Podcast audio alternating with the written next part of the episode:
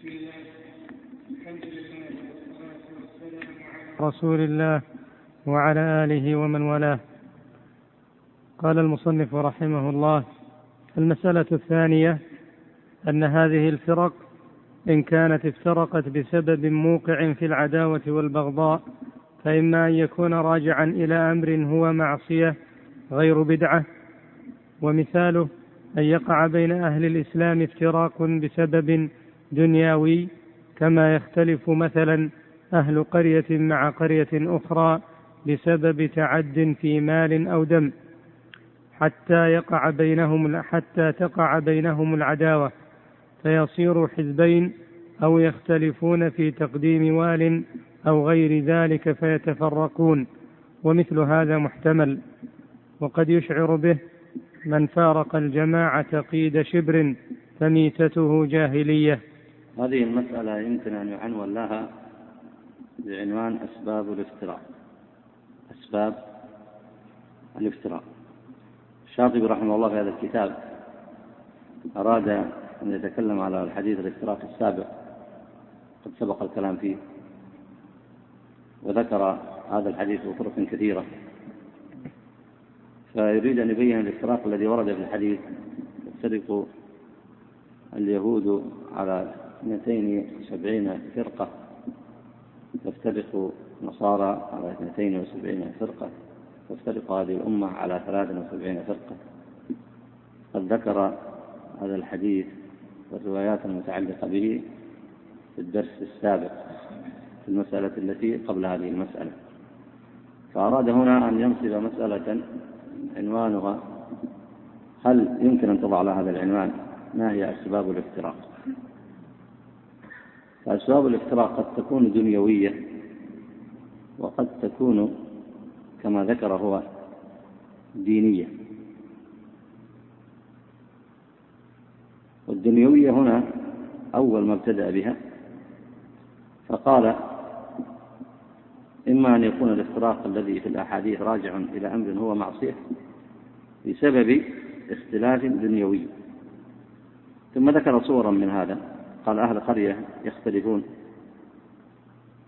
بسبب تعد في مال أو دم تقع بينهم العداوة فيصيرون حزبين. هذا حزب وهذا حزب فصاروا مختلفين مفترقين أو يختلفون في تقديم وال أي حاكم أو غيره فيفترقون.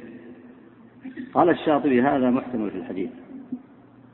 وأراد يسند هذا الاحتمال بحديث من فارق الجماعة قيل شبر فميتته جاهلية. فيقصد أنهم كانوا جماعة واحدة ثم افترقوا. السبب سبب دنيوي. فيقول هذا من أمر الجاهلية. يقول هذا من أمر الجاهلية. ثم سنده أيضا بالحديث الذي بعده إذا بويع الخليفتان فاقتلوا الآخر منهما. يعني للقضاء على هذا السبب. للقضاء على هذا السبب الذي هو الخلاف. الحديث الأول آه، حديث صحيح ورد عن جماعة من الصحابة. الحديث الثاني أخرجه مسلم من حديث أبي سعيد الخدري. اقرأ بارك الله وفي مثل هذا جاء في الحديث إذا بويع الخليفتان فاقتلوا الآخر منهما. وجاء في القرآن الكريم وإن طائفتان من المؤمنين اقتتلوا فأصلحوا بينهما.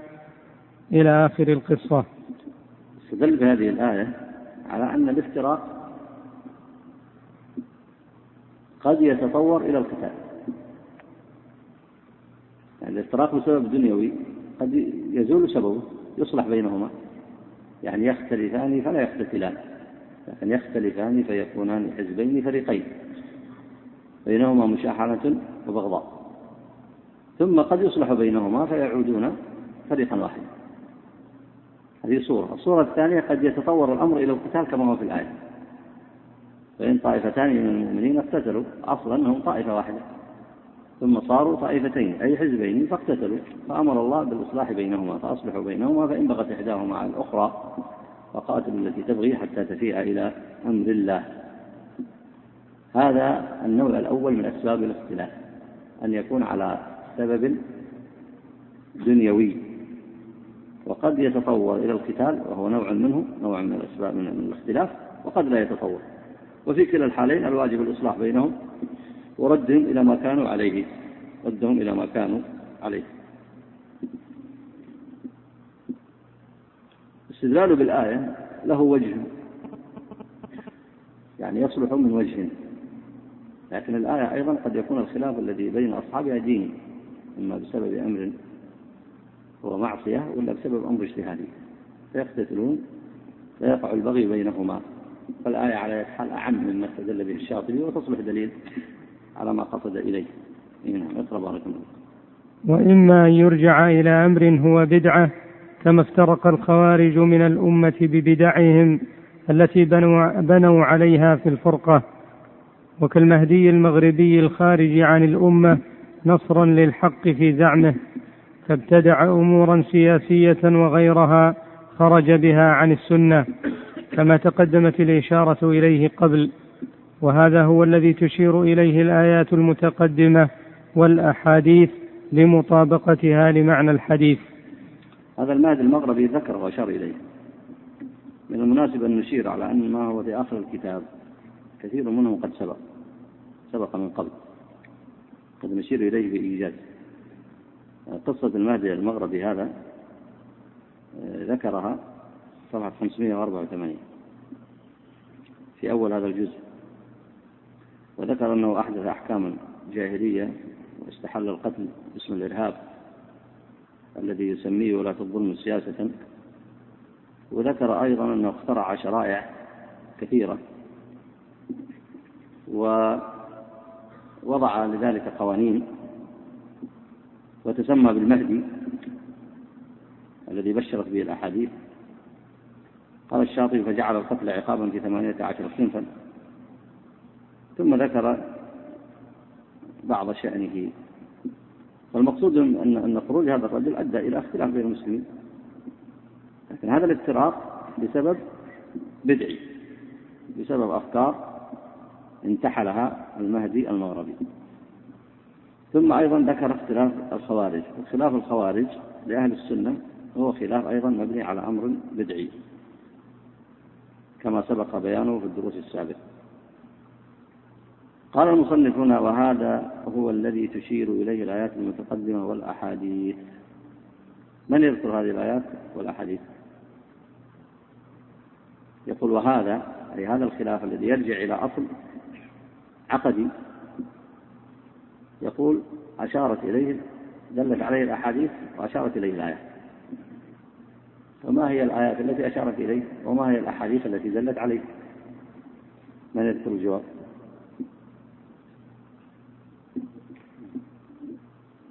قررت من الإجازة في الحج يعني؟ الأسبوع الجاي إجازة ما في دراسة. والمناسبة أن بعضكم قد يخرج أثناء الدرس الدرس إن شاء الله يستأنف بمشيئة الله في يوم الأحد آخر أيام الحج آخر شهر الحج أظن يوافق 26 أو 28 بمشيئة الله تعالى. طيب من يذكر الجواب؟ ما هي الآيات اللي سبقت الإشارة إليها؟ عشان نختصر لكم تمشون إن شاء الله. ساعة ونكتفي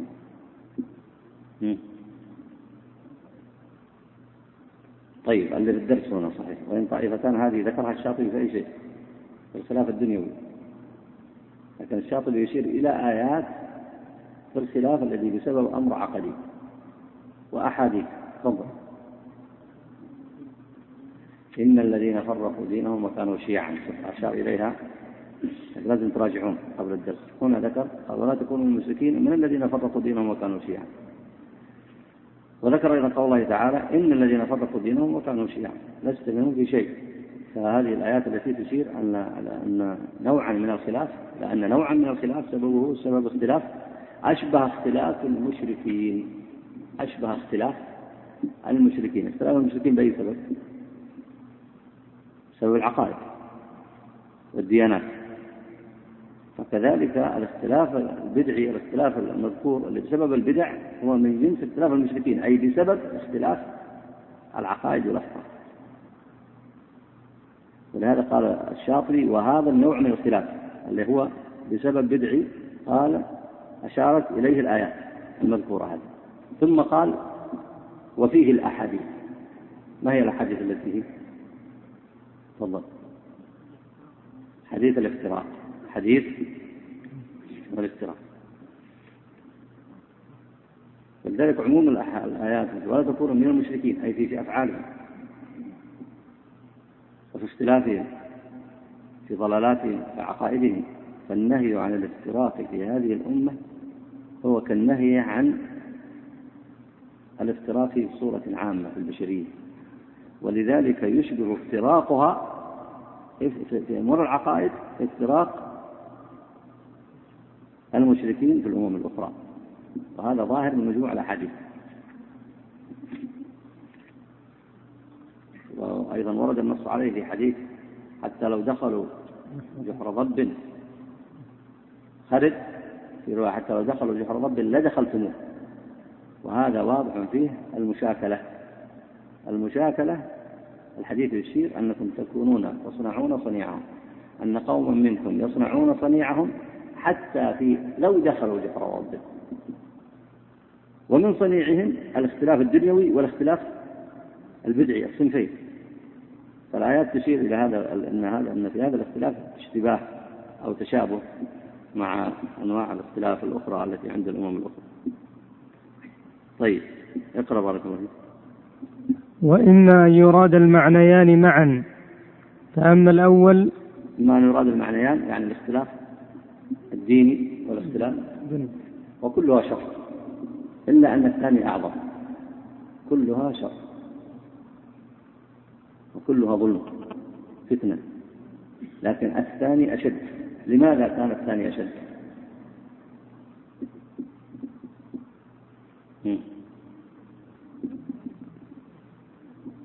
لأنه أولا في أمر خطير. الدنيوي ممكن الاصطلاح فيه عن قريب. يمكن. وقد يتعثر. لكن أشد خطرا الاختلاف على مفاهيم الدين وأحكامه شرائعه الأساسية. أمور العقائد الأساسية وكليات الدين الأساسية. هذا الاختلاف عليها شر وخطير. وقد يجتمع المعنيان الأول والثاني. الخلاف بسبب الأمور الدنيوية والخلاف بسبب الأمور الدينية. نعم. اقرأ وإما أن يراد. وإما أن يراد المعنيان معا فأما الأول فلا أعلم قائلا به وإن كان ممكنا في نفسه إذ لم أرى أحدا خص هذه بما إذا افترقت الأمة بسبب أمر دنيوي لا بسبب بدعة. وليس ثم دليل يدل على التخصيص. لأن قوله عليه الصلاة والسلام من فارق الجماعة قيد شبر. الحديث لا يدل على الحصر وكذلك إذا بويع الخليفتان فاقتلوا الآخر منهما. يقول هنا لم أرى أحدا خص هذا بالافتراق يقول فلا أعلم قائلا به وإن كان ممكنا في نفسه إذ لم أرى أحدا خص هذه بما إذا افترقت الأمة بسبب أمر دنيوي. يعني يقول الأحاديث الواردة في الافتراق ليست بسبب أمر دنيوي إنما هي بسبب أمر أمر ديني. هذا واضح. يعني مثلا الافتراق اللي في البشرية بسبب تعدد الآلهة. عند اليهود مثلا بسبب أن قالوا زيد ابن الله. عند النصارى لما قالوا الله ثالث ثلاثة واضح الافتراق البشرية بسبب ديني بالنسبة للمشركين عباد الأصنام بسبب ديني تتنوع الآلهة عندهم تنوعا كبيرا. يختلفون. الافتراق في داخل الأمة أيضا نشأ بسبب ديني هؤلاء مثلا عصموا عليا وجعلوه في منزلة النبوة أو جعلوه إلها كما طلعت الشيعة. وخالفوا أهل السنة فصار الخلاف في أي شيء. في أمر ديني الخوارج يكفرون بالذنب الذي هو دون الشرك الأكبر. يعني بمجرد المعصية كالزنا والقتل ونحوه بدون استحلال. وأهل السنة لا يسمعون ذلك. صار الخلاف بسبب دين. المرجئة يقولون أن الإيمان مجرد القول وأن الأعمال ليست من الإيمان. وقد يغلو بعضهم ويقول أن الشرك يكفي مجرد النطق ولا يضر من نطق بالشهادتين شيئا حتى ولو أشرك. وأهل السنة لا يقولون ذلك فصار الخلاف في أي شيء؟ في أمر أمر ديني. فهذا هو المقصود في الأحاديث. افترقت البشرية بسبب اختلاف أمر دينه وشاكله وشابهه اختلاف فرق داخل الأمة بسبب اختلاف في أمر دينه وقد اختلف العلماء في المراد بالجماعة المذكورة في الحديث حسب ما يأتي فلم يكن منهم قائل بأن الفرقة المضادة للجماعة هي فرقة المعاصي غير البدع على الخصوص. لأن فرقة المعاصي ما تفرق بين الناس.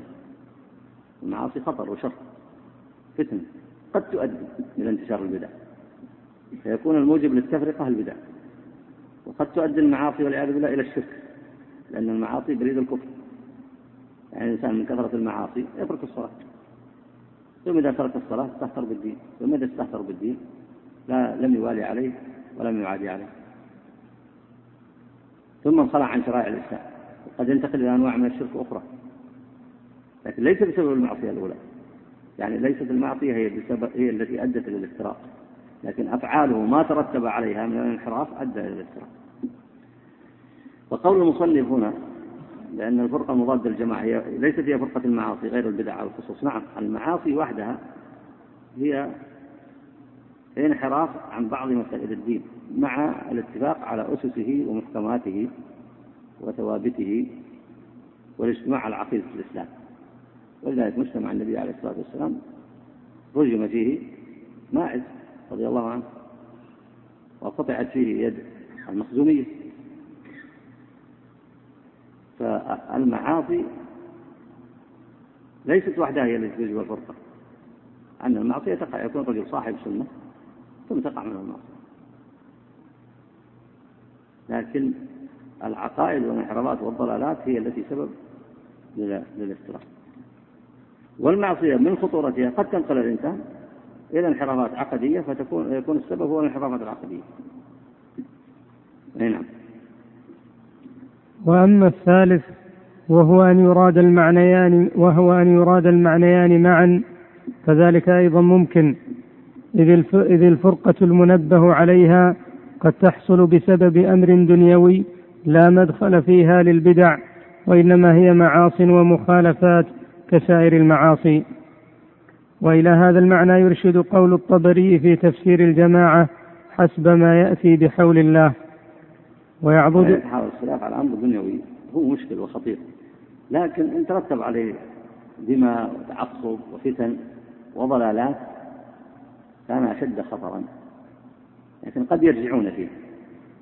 يعني الرجوع بسبب الخلافات الدنيويه إلى الحق أسهل من الرجوع من الخلافات الدينية والبدع. يعني ذلك أخطر وأشد.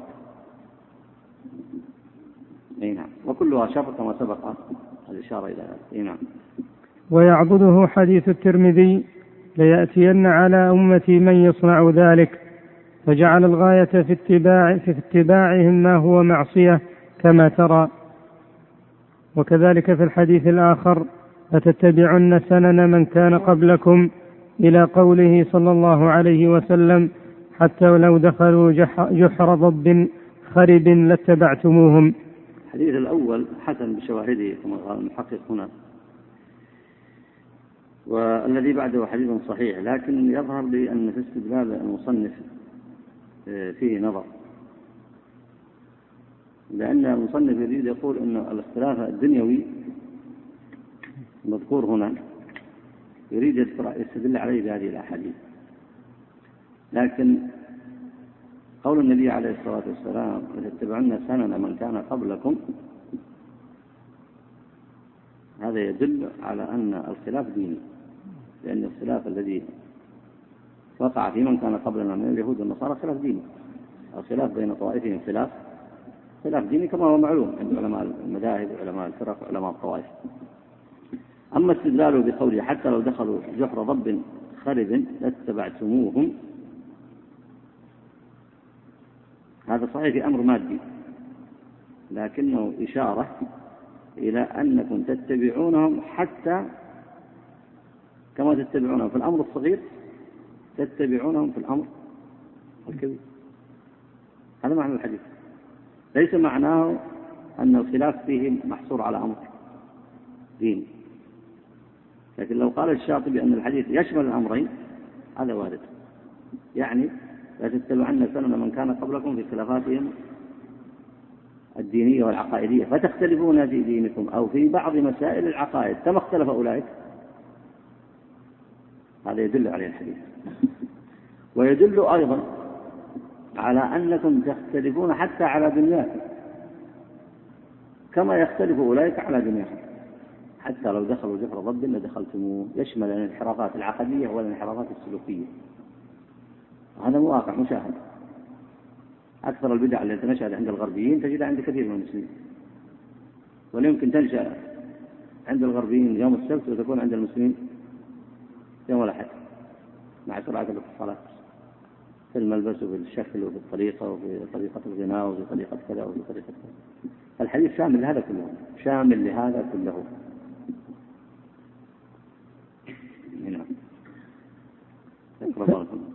وكذلك في الحديث الآخر لتتبعن سنن من كان قبلكم إلى قوله حتى لو دخلوا جحر ضب خرب لاتبعتموهم فجعل الغاية ما ليس ببدعة. الحديث يوحي حتى يدرك المصلحون ما لا يجب عليهم. يوحي أن الانحرافات البشرية واحدة.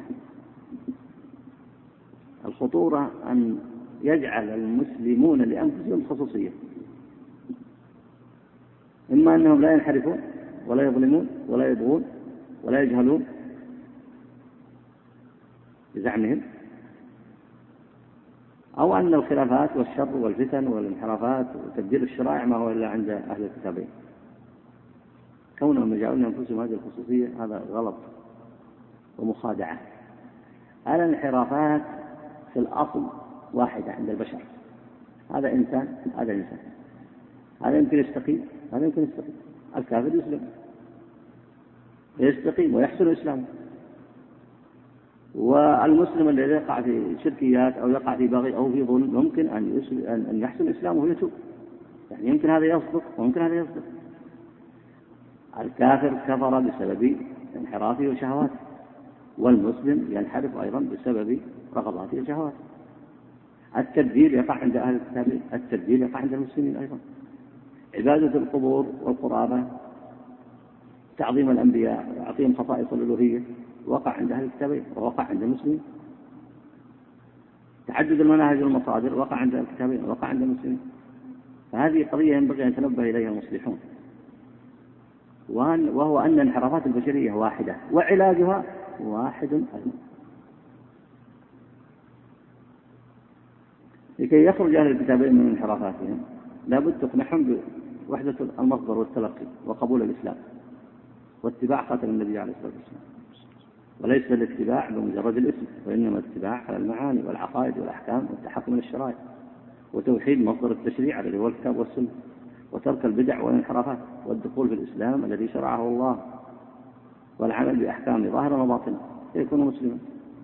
وكذلك من انحرف عن الإسلام من أبناء المسلمين إما على مذاهب شيوعية أو علمانية أو حداثية أو آه، بالنسبة لشرك القبور أو بالنسبة للتحكم لغير الشرائع الإسلامية أو ترك الصلاة. لابد تقنعه أن يعود من نفس الطريق وهو تعظيم الله عز وجل وتحقيق التوحيد الذي متضمن في الشهادتين. والخضوع لأحكام الشرائع والتذلل لله والخضوع والعبادة ظاهرا وباطنا. وكل واحد بحسب انحراف هذا ترك الشرائع؟ يعود إلى الشرائع. هذا يمارس أنواع من الشرك يتركها ويعود إلى التوحيد. هذا يرتكب يتبع مذهب مناقض الإسلام يرجع عن هذا المذهب إلى الإسلام. انحرافات البشر واحدة والعلاج واحد. والعلاج واحد. وهو رد الناس للاعتصام بالكتاب والسنة. والاعتصام بحبل الله المتين إيمانا وقبولا واحتكاما وخضوعا وانقيادا فالأحاديث تشير إلى أن الانحرافات البشرية واحدة يعني أحد زملائكم يسأل الدرس الماضي بعد الدرس يقول فين التشابه بين انحراف المسلمين وانحراف أهل الكتابين؟ الأحاديث تدل على التشابه ولا ما تدل؟ افترقت اليهود على كذا وافترقت النصارى وتفترق هذه الأمة الشاطبي بدأ بالاختلاف الدنيوي وقع الاختلاف الدنيوي. تقع الحروب بين الكفار مع أنهم متقاربون من حيث الأصل في الدين. وإن اختلفوا فيه أيضا. كما قال الله عز وجل إنكم لفي أمر مختلف يؤفك عنه من أفك. الكفار يختلفون. ويقتتلون على الدنيا والمسلمون أيضا يقع منهم الاختلاف على بعض المسائل الدينية ويقتتلون على الدنيا هذا كثير في التاريخ. وقد يتفقون على المسائل الدنيوية ويقتتلون على المسائل يتفقون على الدينية ويقتتلون على الدنيوية. كما حدث في الحرب المشهورة بين الأمين والمأمون وهما أبناء رجل واحد أبناء الرشيد. أبناء هارون الرشيد. وكثير من الخلاف بين المسلمين والحروب بسبب أمور دنيوية وبعضها تكون بسبب أمور دنيوية وهذا وقع عند المشركين أيضا. الأحاديث كلها تدل على هذا. والحديث الأخير حتى لو دخلوا جحر رب لدخلتموه يعني أنكم ستشابهونهم في الانحرافات والاختلاف سواء في الأمور العقدية أو في الأمور الدينية وسواء في العقدية أو العملية. أو حتى في الأمور العملية المسلمين الآن فيهم من يرابي وفيهم من لا يرابي والمشركون ما كانوا يرابون ثم رابوا مثلا النصارى لم يكونوا يرابون ثم وقع انتشر فيهم الربا فانتشر الربا في المسلمين. والذي أنشأ الربا هو اليهود. كما قال الله عز وجل وأخذهم الربا وقد نهوا عنه فهذا أيضا في الربا في المسائل العملية. الربا في المسائل العملية. نعم. وفي معج وفي معجم البغوي عن جابر رضي الله عنه أن النبي صلى الله عليه وعلى آله وسلم قال لكعب بن عجرة رضي الله عنه أعاذك الله يا كعب بن يا كعب بن عجرة من إمارة السفهاء. قال وما إمارة السفهاء؟ قال أمراء يكونون بعدي لا يهتدون بهدي ولا يستنون بسنتي فمن صدقهم بكذبهم وأعانهم على ظلمهم فأولئك ليسوا مني ولست منهم ولا يردون علي الحوض ومن لم يصدقهم على كذبهم ولم يعنهم على ظلمهم فأولئك مني وأنا منهم وسيردون علي الحوض. الحديث. نعم. الحديث قال المحقق أخرجه أحمد والحاكم. وقال الحاكم صحيح الإسناد ووافقه الذهبي وللحديث شواهد. وهذا الحديث فيه دلالة آه، ذكره المصنف هنا لينبه على مسؤولية المسلمين عن المحافظة على الدين. وهذا أصل عظيم يرجع إلى المحكمات الأساسية. المحكمات الأساسية عند الفقهاء أصل عظيم وهو حفظ الدين. حفظ الدين هي مسؤولية كل مسلم. سواء كان حفظ الدين في نفسه أو حفظ الدين في مجتمعه. فعلى كل مسلم أن يعمل ما يستطيع لحفظ الدين في نفسه وفي مجتمعه في مجتمعه يشمل أسرة يشمل أسرته كان له أسرة ويشمل خاصة المسلمين وعامتهم. والحديث هنا في خاصة المسلمين وهو التوازن الذي أوجبته الشريعة بالحفاظ على المجتمع. فقال وما إمارة السفهاء؟ هذا كعب بن عجرة يسأل النبي عليه الصلاة والسلام. قال أمراء يكونون بعدي لا يهتدون بهدي ولا يستنون بسنتي. هذا حفظ الدين فيما يتعلق بالخاصة يعني على المسلمين عامتهم أن يشاركوا مشاركة صحيحة واضحة بينة في حفظ الدين بالنسبة لعموم المجتمع. لأن الفساد على الدين قد يدخل من الأفراد والافتراق عليه الأحاديث قد يحدث من العامة من بعض العامة وقد يحدث من بعض الخاصة فأين المسؤولية المشتركة؟ وأين التعاون على البر والتقوى؟ أين الأمر بالمعروف والنهي عن المنكر؟ يظهر في هذا الحديث. والأمر بالمعروف والنهي عن المنكر شريعة محكمة في الإسلام. وصفة من صفات المؤمنين ومهمته ومقصده من مقاصده حفظ المحكم الأول وهو الدين فوصاه النبي عليه الصلاة والسلام أولا بين له قال أمراء يكونون بعدي لا يهتدون بهدي ولا يستنون بسنتي. والشاطبي علق على هذا قال وكل من لم يهتدي بهديه ولا يستن بسنته فإما إلى بدعة أو معصية. يعني بسبب معصية أو بسبب بدعة. وكلا الأمرين أي بسبب يؤدي إما إلى خلاف دنيوي وإما إلى خلاف ديني. وكلاهما شر على المجتمع. فلا بد من التعاون في إزالة آثاره. لا بد من التعاون لإزالة أي سبب يؤدي إلى الخلاف الدنيوي أو إلى الخلاف الديني ولا يكون ذلك إلا بحفظ أحكام الشريعة. فهنا حذره النبي عليه الصلاة والسلام التحذير للأمة لعموم المسلمين. فمن صدقهم بكذبهم وأعانهم على ظلمهم فأولئك ليسوا مني لأن يصبح هناك ما بتعاون على البر والتقوى. صار هناك تعاون على الإثم والعدوان. هذه مصيبة على المجتمع. مصيبة. مصيبة على العامة ومصيبة على الخاصة ومصيبة على الناس جميعا. فمن صدقهم بكذبهم وأعانهم على ظلمهم فأولئك ليسوا مني ولست منهم. هذا التشديد في العقوبة. إذا واقف في الشارع النبي صلى الله عليه وسلم يقول لست منهم. ليسوا مني ولست منهم. هذا أمر شديد.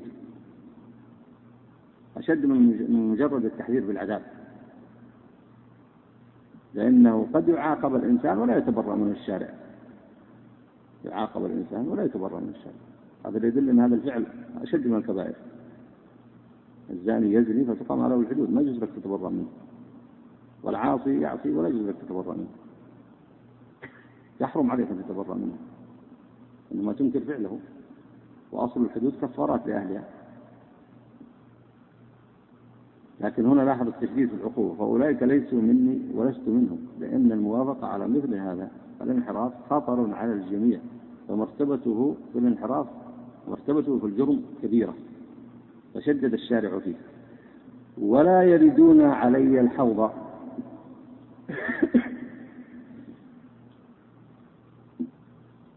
الذين لا يردون عن النبي الحوض ما هم أهل المعاصي وإنما أهل التلبيس كما ورد في حديث الحوض.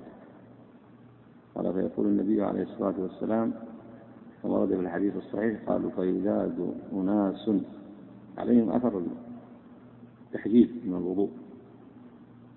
قال فيزادون عن الحوض. والنبي ينظر عليه الصلاة والسلام. فيقول النبي عليه الصلاة والسلام يا رب أمتي أمتي.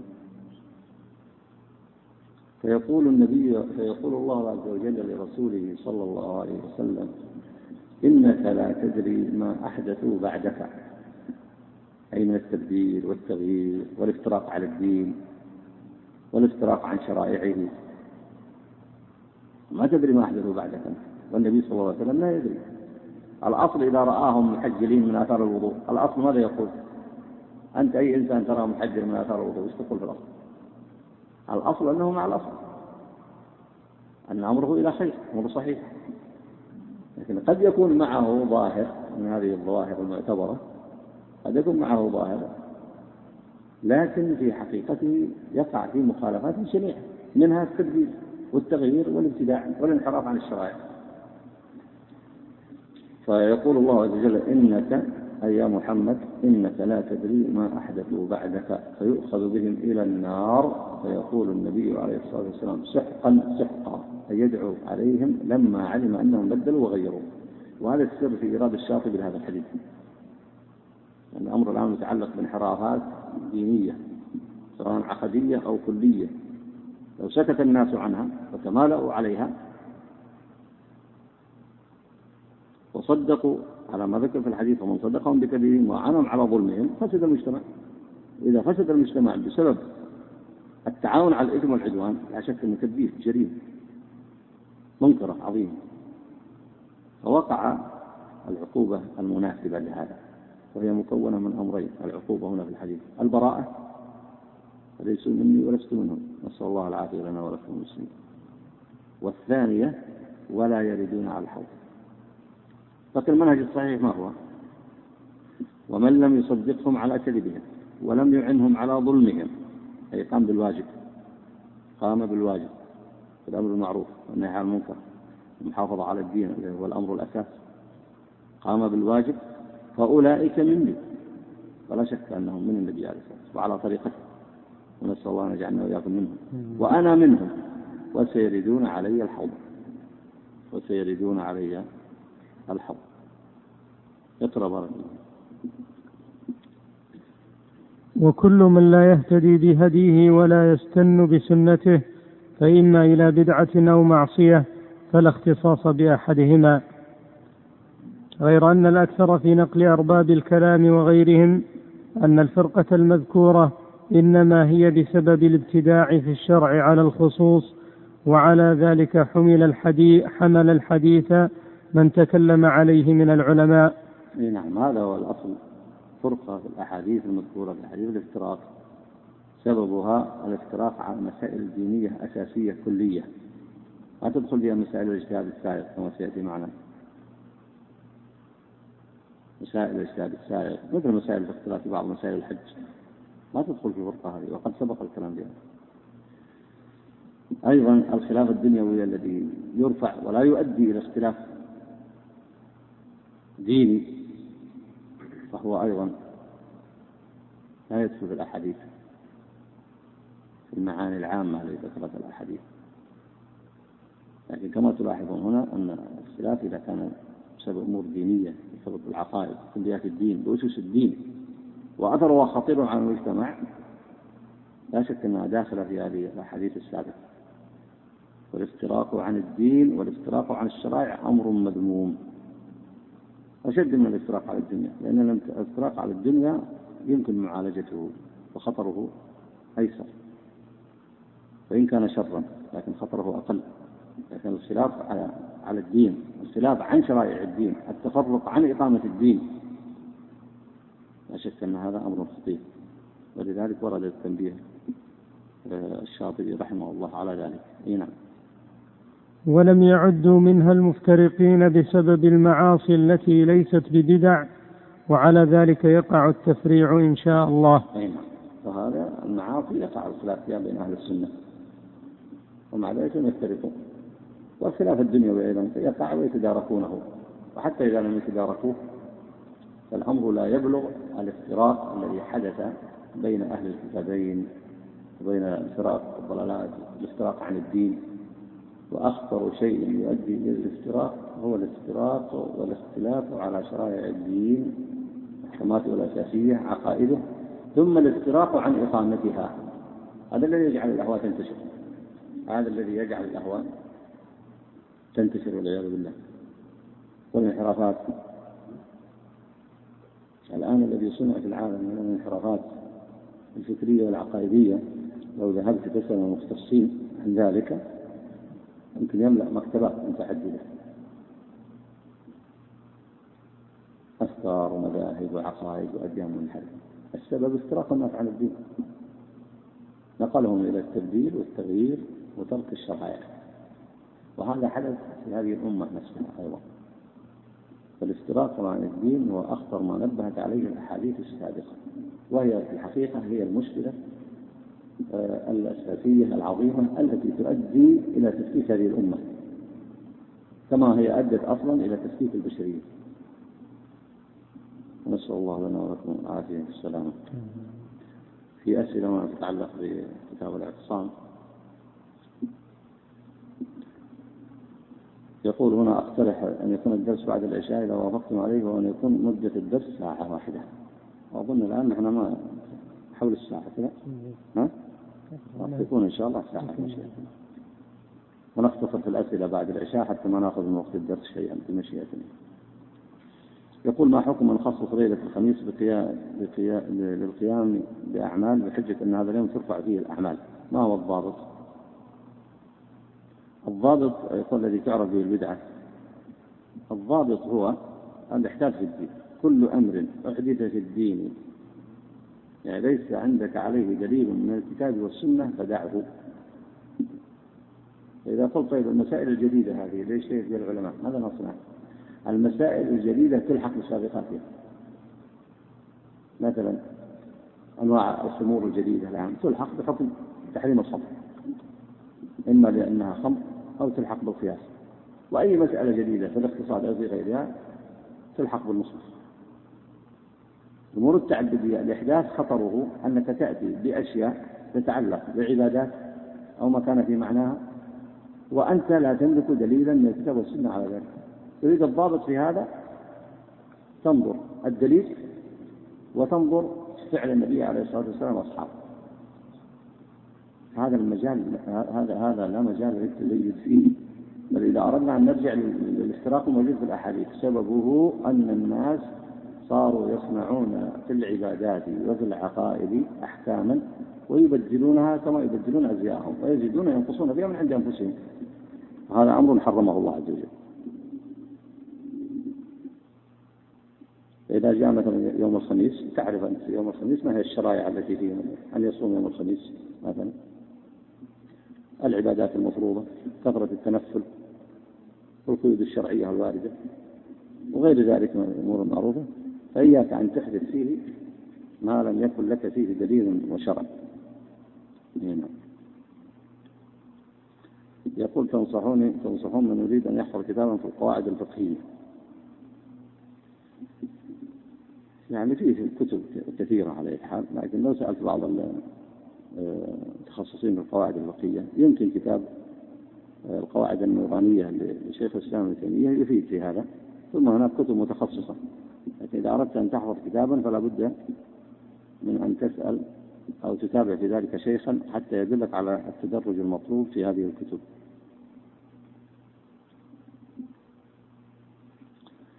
يقول هنا ذكر شيخ الإسلام ابن تيمية أن المجتهد إذا أخطأ في الأمور العقدية والعملية فإنه مغفور له. هل هذا في الأمور الكلية المعروفة من الدين بالضرورة كالأمور الغيبية؟ كلام شيخ الإسلام ابن تيمية في الأمور الدقيقة لكن في الأمور الضرورية الواضحة البينة التي لا يعذر فيها العام من المسلمين فضلا أن نعذر المجتهد. في أشياء مثل ما سبق تتعلق بالضروريات والأساسيات هذه يجب العلم بها والعمل بها. التعاون على إقامتها بين العالم والمتعلم والعام. فلا يعذر العام بالجهل بها إذا كان في بلاد المسلمين. ما يعذر بها. ولذلك المجتهد لو أخطأ في مجال الضروريات يعني في المسائل الكلية القواعد الدينية المعروفة التي لا يعذر فيها العامي هذا لا يعذر فيها المجتهد ولا يسمى مجتهدا في هذا. ما يسمى أصلا لا يسمى مجتهدا. لا يسمى مجتهد إنما يسمونه العلماء صاحب زلة. يعني صحيح هو مجتهد وعالم في الأمور الأخرى لكن في هذه زلة. ولذلك قال قالوا إياكم وزلة العالم فإنه يضرب بها الطبل. وزلة العالم تفسد العالم تفسد العالم. ففي زلته هذه ما يعتبر مجتهد ما يعتبر مجتهد. مثل الأصل أن حكم القاضي. هذا مثال يوضح لكم المسألة هذه لصعوبتها. مثل الأصل حكم القاضي أنه ينفذ ينفذ حكم القاضي. وفي الأمور التي فيها اجتهاد أيضا ينفذ على الصحيح. ويمكن ينقضه من هو أعلى منه. لكن لو أن القاضي قال أنا مجتهد لكن أبقطع يد السارق من هنا من النص. ولا من رؤوس الأصابع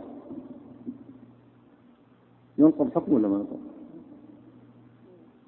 ينقض حكم الإجماع وش نعتبر هذا منه؟ هو قاضي ولا ما هو قاضي؟ قاضي وعالم ولا ما هو عالم؟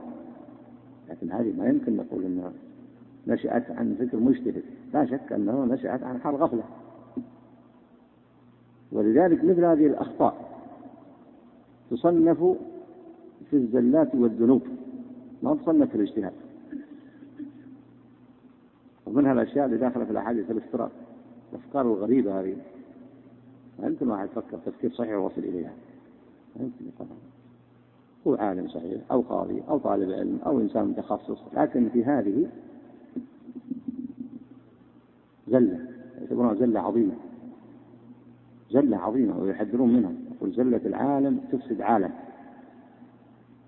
فابن تيمية ما يقصد هذا. ما يقصد الزلة أنها مغفورة له هنا. هذه من الذنوب غفرانها إلى الله عز وجل. إن تاب منها. كان له حسنات أكثر من سيئاته فأمر مغفرتها إلى الله سبحانه وتعالى. لكن يحذر منها. حتى وإن نشأت من إنسان معروف. هذا الجواب واضح؟ كلام شيخ الإسلام أو غيره المجتهد إذا أخطأ في الأمور الدقيقة. الأمور الدقيقة عادة هذه ما تتعلق بشؤون الناس ولا بقضايا بالقضايا الأساسية. أمور دقيقة خاصة يقع الغلط فيها.